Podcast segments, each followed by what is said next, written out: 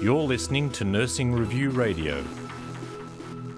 I'm Health Editor Dallas Bastian, and I'm joined by Dr. Stephen Duckett, Health Program Director at the Grattan Institute, to discuss the election result as it stands and how health policy factors in. Thank you for joining me, Stephen. Pleasure, Dallas. We don't have a final result this election. Malcolm Turnbull said he has every confidence that the coalition would form a majority government. Uh, how might the way the vote eventually falls affect health policy? I think, uh, regardless of what happens in the House of Representatives, whether there's a majority Liberal government or a, a Liberal government relying on the crossbenchers or even a Labor government, uh, the government will have to negotiate to get things through the Senate.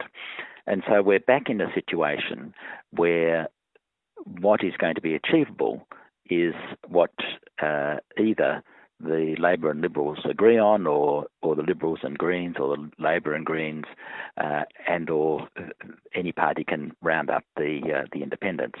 So I think we're in for a time where the only policies that will be getting up are ones about which there is a broad consensus. What might the swing against the coalition reveal about the way the major parties' campaigns were received, and how does health policy factor in there? I think uh, this is one of the first elections for many, many years where health has been a, an important factor in the election. That is, uh, in most elections, health has been off the agenda, even though Labor has traditionally tried to put it on the agenda. Uh, so, at the last, the 2013 election, uh, Tony Abbott uh, made a number of promises about uh, Medicare, which, and as it turned out, he didn't keep. But uh, he tried to neutralise health as a as an election issue.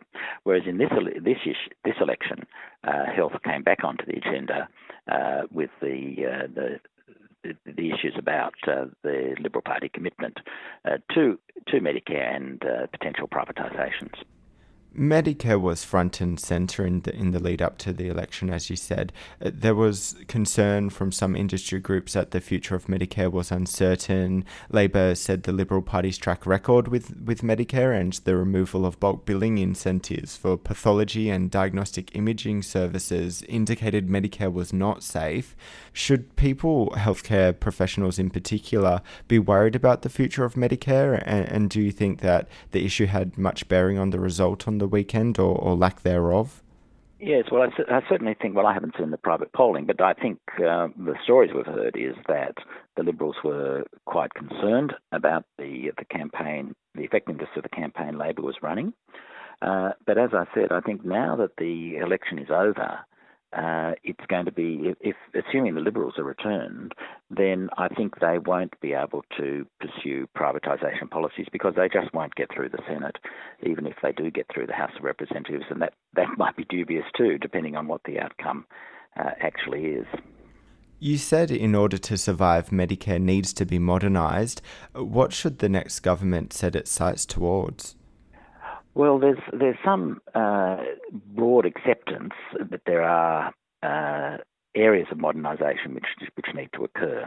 And so, to give you a couple of examples, uh, one is in primary care, where we've got a system which is essentially unchanged from what it was 50 years ago, where the predominant form of remuneration is fee for service payment. And we've got to be needing to move towards a situation where there's more uh, continuous or rewards for continuity of care through capitation payments or the like. And, and both parties actually went to the election uh, with, with policies along those lines.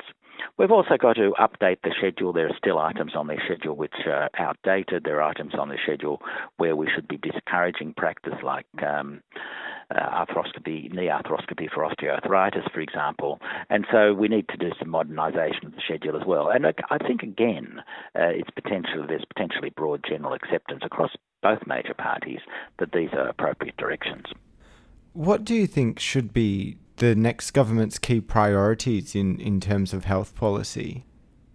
Well, I think there there are a combination here now. Some of it is that modernisation. Some of it is the uh, the issue of um, out-of-pocket costs. Australia is very high, has a very high proportion of of its healthcare costs which are met out of pocket. So I think there needs to be addressing of that, most obviously through the Medicare rebate freeze that needs to be uh, unwound eventually. So I think uh, there are a number of issues that, that have to be on the table for any government, whether Liberal or Labor peak bodies, uh, unions, and, and other key groups in the aged care sector worked hard to make aged care, and in particular aged care funding, front and centre this election. What might we be seeing in this space in, in the next three years or so? Well, I think um, it, it's an area where there's been significant uh, reform, uh, and we're still seeing the working through of reform, which was originally, I think, bipartisan. I think uh, Labor initiated some of these changes, and Liberal uh, Liberals also. Uh, whether or not uh, Labor still supports the way they are being worked through is is is uh, another question. But I think. Uh, obviously, the affordability of aged care and ensuring high quality aged care is a significant issue. It wasn't able to cut through, I think, partly because um, unlike Medicare, which affects everybody, people only think about aged care when when they're older or when they've got older parents who are uh, who are in aged care facilities. And even for people over 80 uh, or over 90, the majority of uh, older people aren't in aged care facilities. So it was never able to cut through as an issue, even though it was uh, pretty important. Thank you for your time, Stephen. Pleasure.